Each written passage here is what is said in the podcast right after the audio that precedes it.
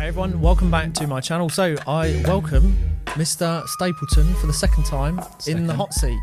Yeah, going to be a regular thing, I think. Welcome, welcome back. Yeah, we thought what the the reason we're doing this is because you get to know us a little bit more. Um, it's less formal, and then what we can do is we can talk about things that actually we're interested in and what's going on in- in our lives. And what we're going to kick it off with is the very successful launch of our first peak performance event, which happened last Thursday. hmm 19th of May went extremely well. How did you find it? Still getting over it. Um, I think we're still catching up, aren't we, on inboxes and people's messages and reposts and questions about when the next one is, who's going to be on it, how can I book? So, it. Um, I think you agree. Like I, I, I text you, I was walking home at half twelve, quarter to one in the morning, and it just all kind of seemed a little bit surreal. Like, did that just happen? Yeah, it was such a good evening, and um, let's let's actually start with why why did we start the event again? I know we covered this off in the other podcast, but we started it because I think what you get from running a podcast is you get a good insight to.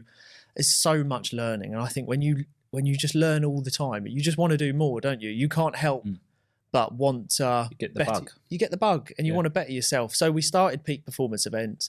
It went incredible. We, the guest speakers were fantastic. The attendees, every everyone who was involved behind the scenes, just made it run so smoothly.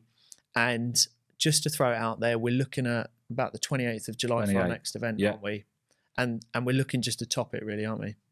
I think we're always going to look to do one better. I think you look back and you think it's like with the podcast. We always think, what can we change? What can what tweaks can we make to make the next one just that little bit better, that more enjoyable, that little bit different? Yeah. Just keep everyone guessing. I think. Yeah, and I think one thing that I learned when we kicked off this first event is the there's a lot of work that goes into it, isn't there? Like, I mean, you know, behind the Yeah. scenes, there was it was a big eye opener to actually really making this work, and it did work, and, and it was successful. Is that a lot of a- lot of effort, time, um, you know, resources was, was put into it, but I think it comes back to that whole. I would turn around and I say I didn't mind any of it because I enjoyed the whole process. It was it was good, wasn't yeah, it? I mean, like you, you wouldn't mind turning up five minutes before the event anyway when it was all done. But um, Quite literally. but uh, yeah, no, it was the the whole process when you saw the end result just just completely made it worth it. And I think people didn't want to leave even after an hour after the event had finished. We were dis- disassembling the the stage and carrying it around the people still networking, and nobody wanted to leave. And um, I just remember waking up in the morning.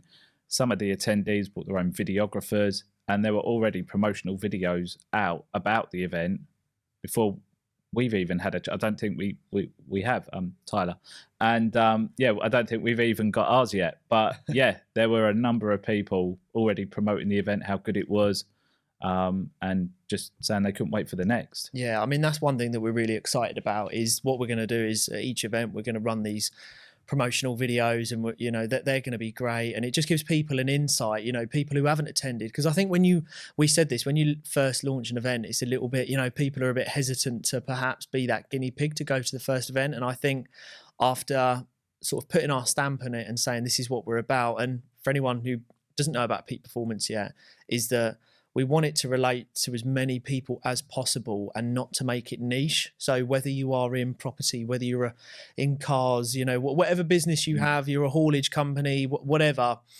that you can come to these events, be inspired, learn something new, and then implement it. And that's that's the most important Yeah. thing for us is that you go away. And Matt Hall said it brilliantly, didn't he? Encouraged everyone to write, open up your notepads, and write this formula down. And the guests Yeah. just were brilliant. That was the uh, intention plus action equals res- results. Yeah. yeah. yeah, really really good um something else me and paul were going to talk about it's actually the idea came off the live that we were on yesterday is when it comes to property as a cash flow business versus an actual business and what i mean by actual business is anything you Mm.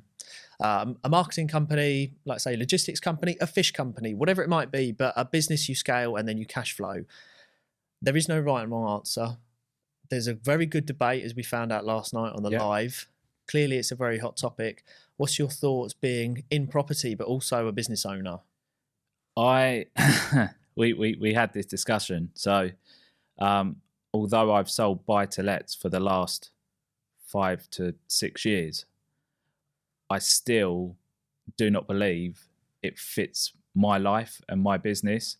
Um, and that's not to say at some stage I won't take them on. I just know what I can do with that money within a year, whether it's in property or another sector, to make a much better um, rate of return, but also to make it more enjoyable and more exciting as well. Um, and I actually had this conversation with someone the other day that they said, "What would you do if you had thirty thousand pounds and you were just starting out in property?" And they were talking about buying a hundred grand house with sort of twenty five percent down, five grand to obviously spend on the rest of the purchasing cost.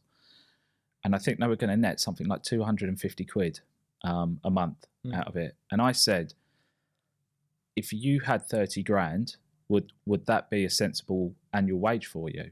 And they said, yeah. And I said, okay.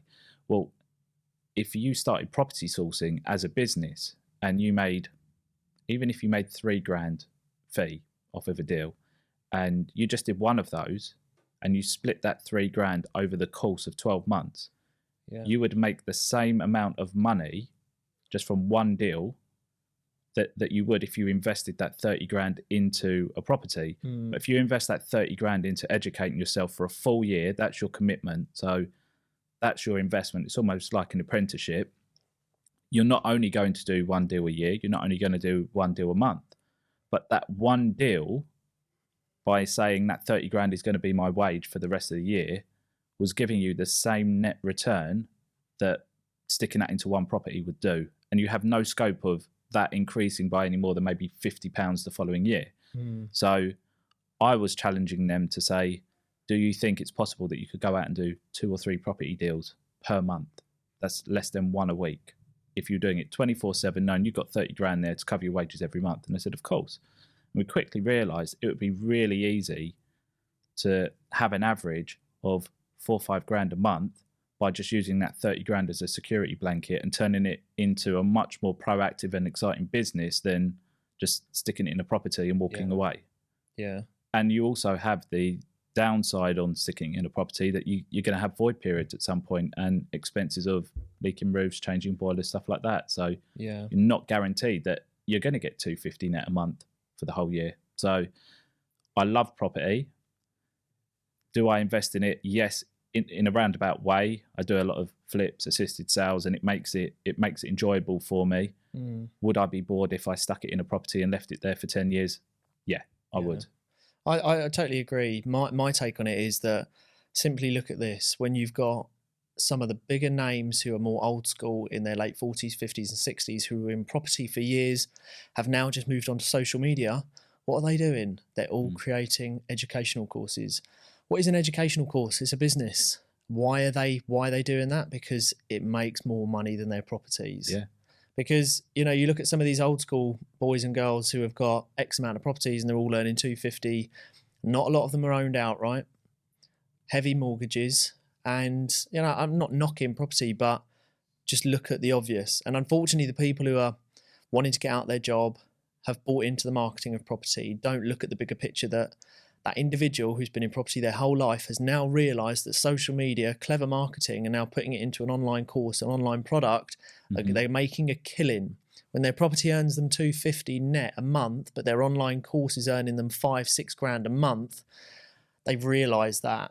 So, you know, it's it's uh, to me it's obvious. I, I enjoy the process of creating things, cash flowing from it, and sitting back and going, I made an income from nothing rather than, like you say, pumping and dumping into property. Mm. And like you said, you know, money management is such a big point. You said about this individual taking 30 grand. Do they dump that into property as a deposit? They're not even owning it outright. They've lost all that leverage of money. Whereas, do you go, actually, there's two things here. Do you build a business with that 30 grand? Or do you spread that 30 grand over? I mean, let's face it, I don't know what their outgoings are, but you could probably make 30 grand last you 18 months of living expenses as, as an average. Yeah. You've got 18 months now to build a business, create online products, uh, educate, go out and do what you want to do. Mm. And you, your living expenses is covered, covered for 18 months. And I, so, yeah, to me, I sit on the other side of the fence. It is a good debate. There is no right and wrong. What would be your top three tips as a business owner to someone watching this thinking, that's what I want a business that cash flows well? I think to have um, multiple facets to the business as well. Don't be reliant on just one income stream from that that business. So currently, obviously, we, we we've got the property sourcing business, which is great. We have an assisted sales business. We're just building a rent to rent portfolio for just passive income every month to to replace the overheads and the wage bills of the business. So everything we make from assisted sales and, and property sourcing is just our play money for, for doing those investments. But then branching out into we're doing the podcast, we're doing the uh, events, just having it so I'm not exposed to just one area that if that market did bottom out, like if if the base rate went up to three, four percent and interest rates on mortgages went up to double digits, do I think I'd be selling as many properties right now uh, to the buyers that I sell to? Probably not, because they all leverage everything. Mm. If you've got cash buyers, yes, they're going to be in a great position. So would my pro- would my property company st- struggle? It would probably struggle. But the great thing is, is I have other facets of the business that will support me and my business through that hard time. And it won't last forever. Mm. Obviously, mm. it's peaks and troughs in the market. But I think make sure that you're not exposed to one investor that you're working with or one source of property or or one supplier whatever it might be because relationships can turn at any point. Mm. and when they do and you're left exposed um, it's a very very vulnerable position to be in yeah, I totally agree. Multiple streams of income, and there are really smart ways that you can start. I mean, you know, we're talking about a lot of digital products at the moment, yeah. and and that's the thing. I start. I think it starts with information, knowledge, putting that into a, a, smart plan where people can learn from it, and and if you have something there, then create a product from it, mm-hmm. and yeah, multiple streams of income. Uh, we can finish on that saying of you don't know who's been swimming naked until the tide goes out, and I, I think that's totally true. Is that you know a lot of people do focus on one area, and when it goes wrong, they're a little bit like, I don't know what to do. So, um, some good little tips there. I think we're just going to finish on 28th of July is the new date that we're aiming for for our next peak performance event. Yeah. If you did want to get involved, leave a comment below or connect with us both on Instagram and uh, and hopefully we will see you at the next event. Paul, it's been a pleasure. We'll do it again soon, mate. Okay. And forward uh, to it. Yeah, we'll see you all very soon.